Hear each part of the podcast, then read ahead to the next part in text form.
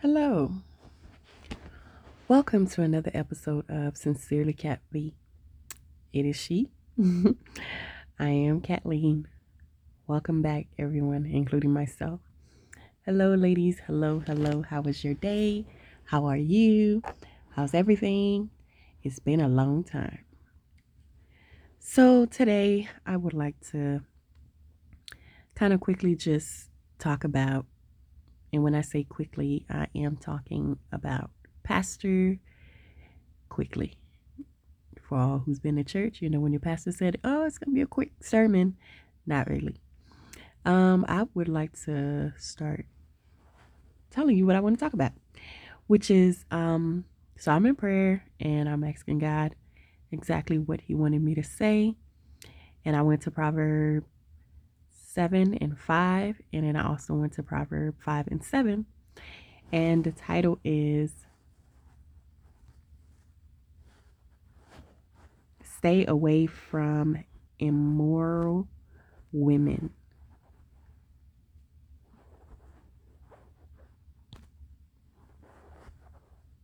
Immoral Women. That is the title it says another warning about immoral women. And then Proverb 5 and 7. 5 and 7 says, avoid immoral women. And as I look at the title and then read about what is basically talking about, so both um, chapters are the same um, just warning from an immoral woman. And it got me thinking, okay, so what is what does the word immoral means? Because I like to look up words um, because it's very powerful. So I looked up the word immoral, and it means not conforming to accepted to to accepted standards of morality. It's um, some of the similar words would be bad, um, unethical, wrong, um, wrongfully, wicked, evil, unprincipled. I like that word. Um, dishonest, dishonorable. Let's see, unfair, sinful, impure. I like this one right here, um, which is unvirtuous. And unvirtuous, the word unvirtuous means not having or showing high moral standards. And it says um, perverted, um, indecent, and it says lustful, underhand, devious. There's so many words um, for the word immoral. So as I'm in this space with God, talking and listening, so basically, the word for today is we hear a lot about being, um, every woman is a virtuous woman, every women are virtuous women, but we don't really hear about the woman who is an immoral woman or having um, immorality in your life. Um, so, another word, having impurity in your life or or being an unvirtuous woman or a shameless woman or a sinful woman or an impure woman or a vile woman, a dishonest woman or a dishonorable woman.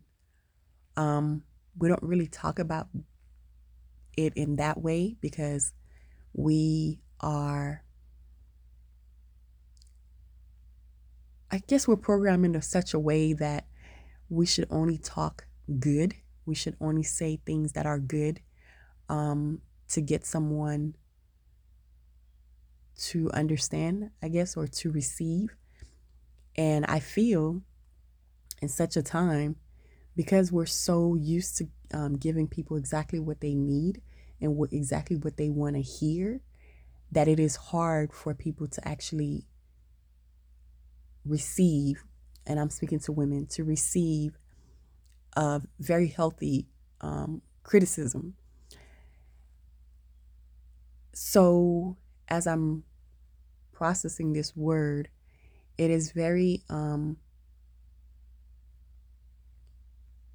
it is very it's a very um I would say it's a very powerful word that God is wanting to talk to the ladies who are living a very impure life, even if you're a Christian, living a very sinful life, even if you're a Christian, living a very corrupt life, even if you're a Christian, living an underhand type of life, even if you're a Christian, um, living a very unvirtuous life and a perverted life,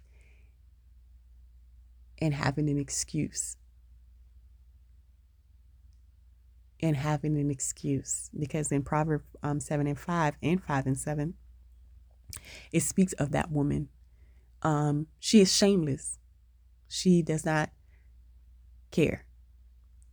And as Christians, women, as Christians, and we're ladies, um, we want to be able to come to God or even together and tell our truth.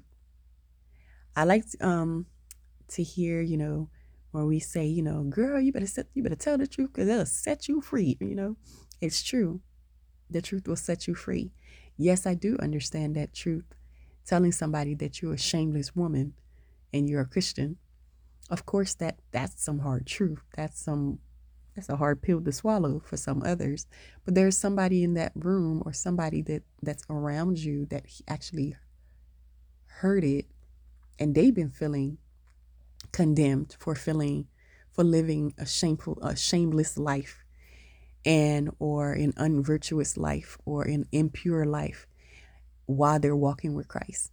So they may feel like they want to talk about it because you you have now opened up a door for them to talk to God freely themselves.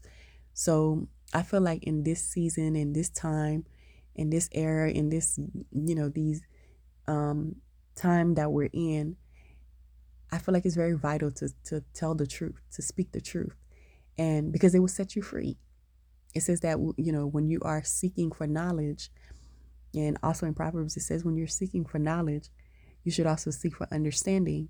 So if you if you are living in an um, unvirtuous type of life, if you are living a lustful type of life as a woman, you should ask God for wisdom. You should ask Him questions. Why am I the way that I am? Why do I do the things that I do?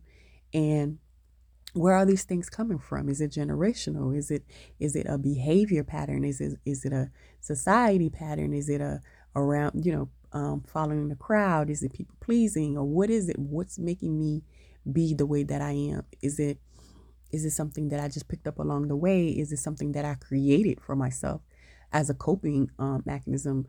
What is it that I'm going through? Like, what is it, Lord? Give me the wisdom, and above all, help me to understand. Because you said when you seek wisdom, you should seek understanding as well, and you should really seek understanding. So have me to understand why am I the way that I am? Why do I behave the way that I behave? Don't beat yourself up if you are lustful, if you're living a shameless life, if you are unvirtuous. Don't don't be don't condemn yourself.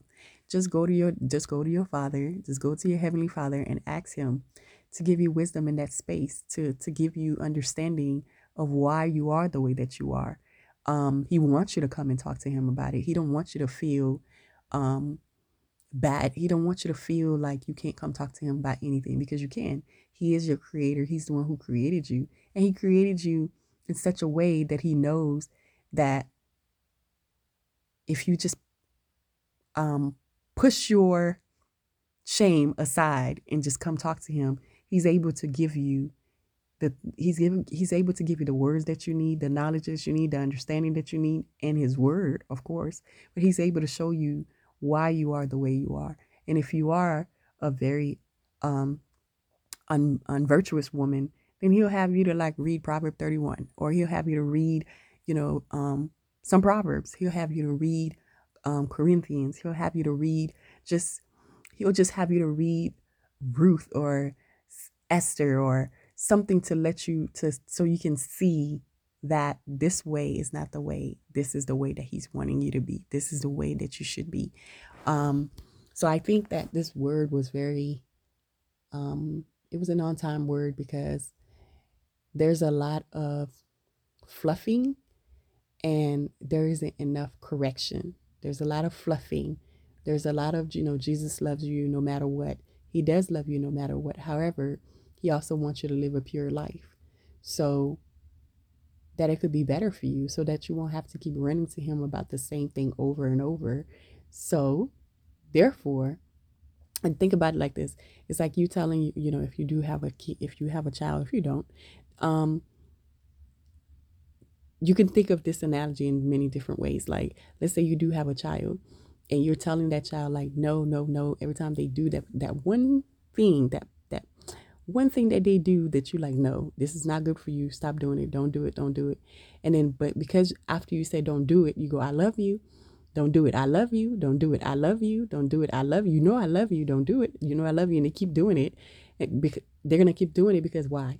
You you say i love you don't do it i love you so they don't know if you're being serious or not but imagine if you if you actually sat there and talked to that child and you really explained to them like why it's not good for them, why it's making them the way that you know, um, why is it to explode in their face later, or why is it to hurt them, or whatever the case may be.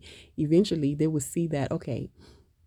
Instead of her telling me that she loves me, she actually sat there and explained. She gave me wisdom and knowledge and understanding to my behavior. So now it's it is my choice, of course, if I want to change it or not. But if I do change it, I will be living a better life. I will be a better human being.